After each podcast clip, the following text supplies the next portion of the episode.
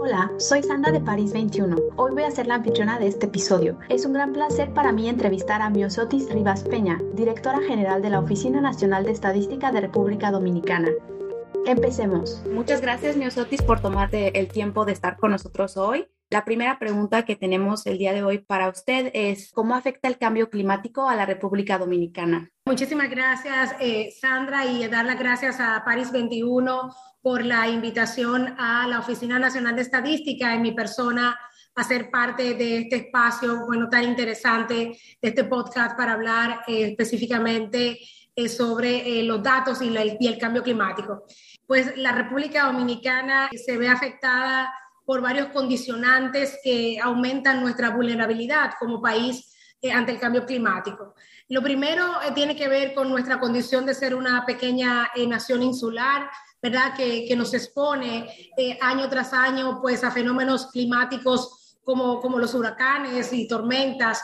Y, segundo, creo que hay un tema importante que son los niveles de desigualdad económica que incrementan el nivel de vulnerabilidad de las personas ante los efectos eh, del cambio climático, impactando tanto como nuestra salud, la capacidad de cultivar alimentos, la vivienda, la seguridad, ¿verdad? Y el trabajo, entre otras cosas que te podría eh, mencionar. Para eh, darte un caso reciente, en septiembre tuvimos el impacto del huracán Fiona en, en la parte este de la República Dominicana nuestro Ministerio de Economía estima que las pérdidas económicas andan alrededor de unos 213 millones de dólares, pero además donde sectores de los que se vieron más impactados fueron el agropecuario, eh, también el sector de, la, el de las viviendas y el impacto consecuente sobre las personas, sobre sus familias y, y sobre la salud estos eh, huracanes, ¿verdad? Que a medida que ha pasado el tiempo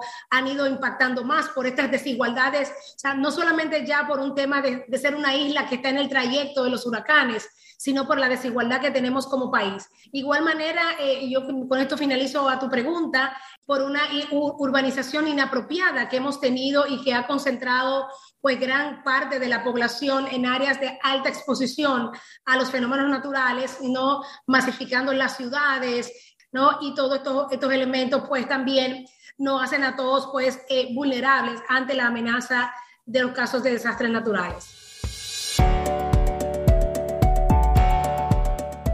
Claro, y muchas gracias por compartir estos datos y esta información sobre cómo afecta el cambio climático específicamente a la República Dominicana.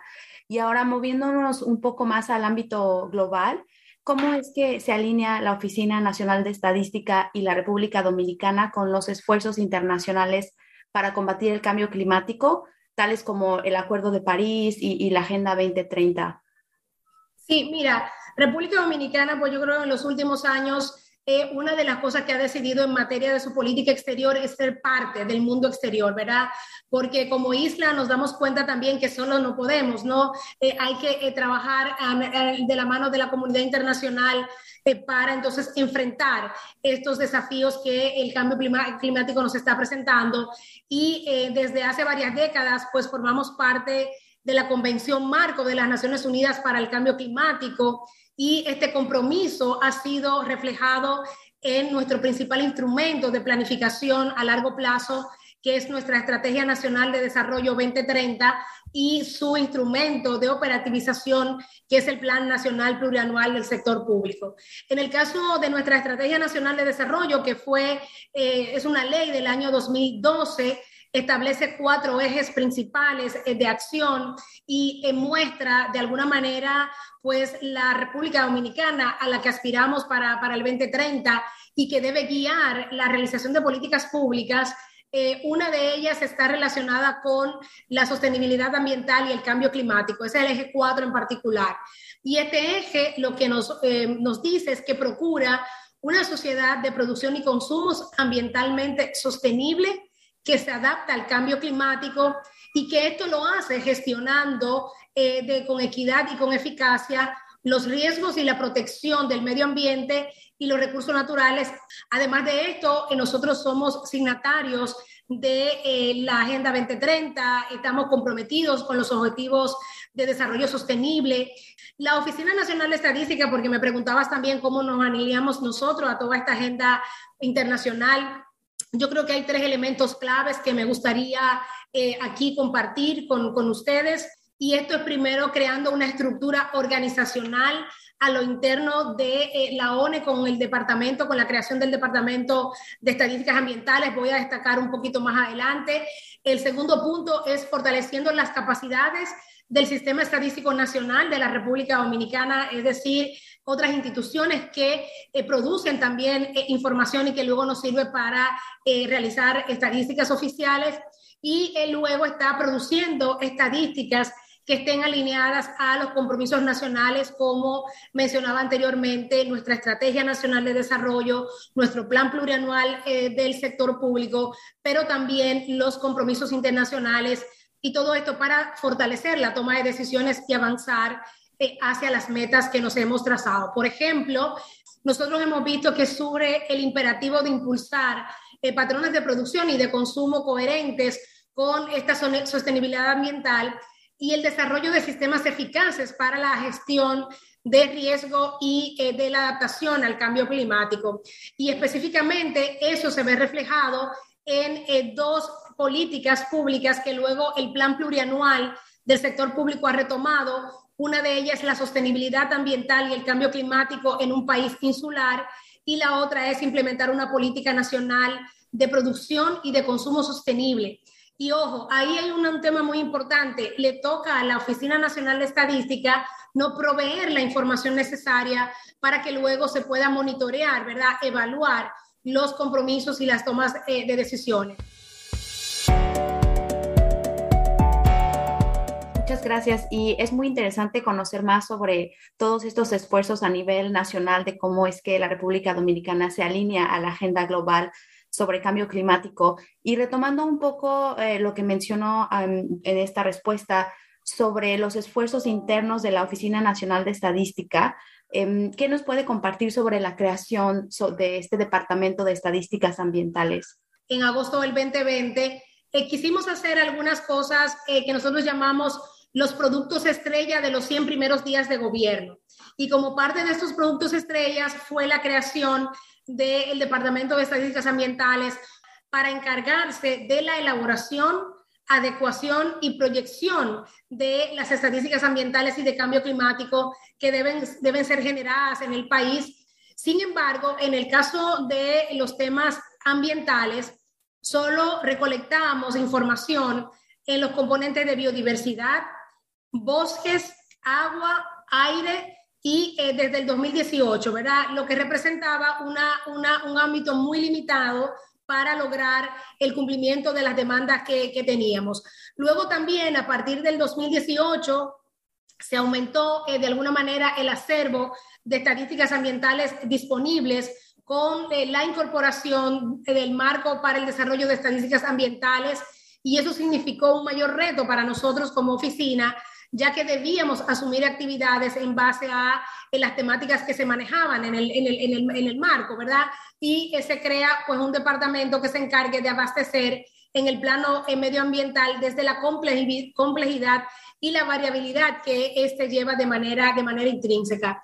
Este, este, este departamento, y es importante decir, que trabaja muy de la mano con eh, el área institucional que está responsable de los temas normativos, de una forma tal que se contribuya a una mejor producción eh, normalizada desde las instituciones productoras también, porque no solamente le corresponde a la Oficina Nacional de Estadística, ¿verdad?, la producción del dato, sino que hay muchos datos administrativos que vienen desde eh, otras instituciones como el Ministerio de Medio Ambiente y nosotros necesitamos generar una normativa para que ellos puedan eh, producir con ciertos estándares de calidad. El, departamento se creó en noviembre del 2020, eh, asumiendo este gran reto de producción estadística ambiental para brindar información relevante y oportuna sobre el tema, eh, los cambios más importantes que se están dando a través del espacio y el tiempo, ¿verdad?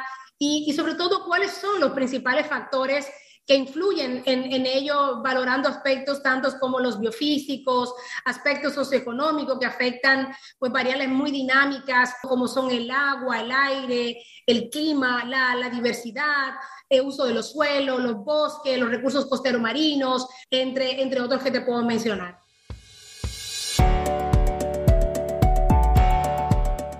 Muchas gracias. Y profundizando un poco más sobre los esfuerzos de la Oficina Nacional de Estadística, ¿cuáles son las herramientas que utiliza la ONE para combatir el cambio climático?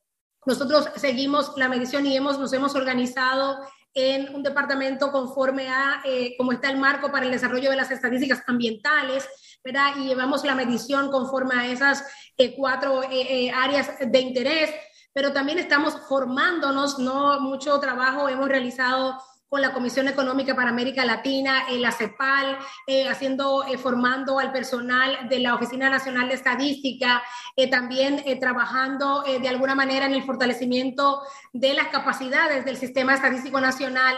también hemos hecho en algunos momentos la creación de, indicadores, la, la, producción y el diseño, levantando información de, la, de la diagnósticos sobre registros administrativos que eh, tengan las instituciones para ver los estándares de calidad y luego adaptar clasificadores internacionales a la producción de estos, de estos registros. Bueno, muchas gracias por, por, compartir todas estas experiencias con nosotros el día de hoy y bueno, esperamos que sea interesante tanto para la audiencia y, y, tal, tal, vez también que puedan encontrar eh, inspiración sobre cómo es que todos podemos afrontar este, este reto tan grande que es el cambio climático. Eh, ¿Algo más que quisiera agregar? Sí, yo, yo tal vez quisiera terminar, eh, Sandra, con algunos retos y desafíos importantes que tenemos como sistema estadístico nacional para poder fortalecer nuestras capacidades, para tomar decisiones, pero sobre todo para mejorar la calidad de vida de la gente ante, ante el entorno del tema del cambio climático. Y se destacan pues por la ausencia de un sistema de estadísticas ambientales y de cambio climático en el país, una producción deficiente respecto a la demanda, ¿verdad? Que tenemos de por indicadores, hay una débil eh, articulación interinstitucional producto de, eh, la, de la producción de datos y estadísticas ambientales, falta de métodos, de normas, de clasificadores que podamos adaptar y que normen y regulen la producción de estadísticas relacionadas con el tema ambiental y el cambio climático. Eh, sigue siendo siempre una, una débil capacidad técnica de las instituciones que manejan los datos y cómo fortalecemos entonces esas capacidades. Y aun cuando te decía anteriormente que utilizamos algunas herramientas, pues claro está que hay la necesidad de seguir ¿verdad? Eh, eh, contribuyendo, teniendo herramientas y equipos que se adapten a la tecnología, como ha avanzado, ¿verdad? para la obtención de datos en materia de, cambio climático utilizando las tecnologías de la información y el conocimiento. Eh, hay también un reto de, la baja cultura estadística sobre, sobre eh, em, estadísticas de cambio climático y obviamente pues siempre la falta de recursos financieros que nos ayuden a eh, la implementación de políticas públicas y que hagamos una correcta gestión de los datos de cambio climático.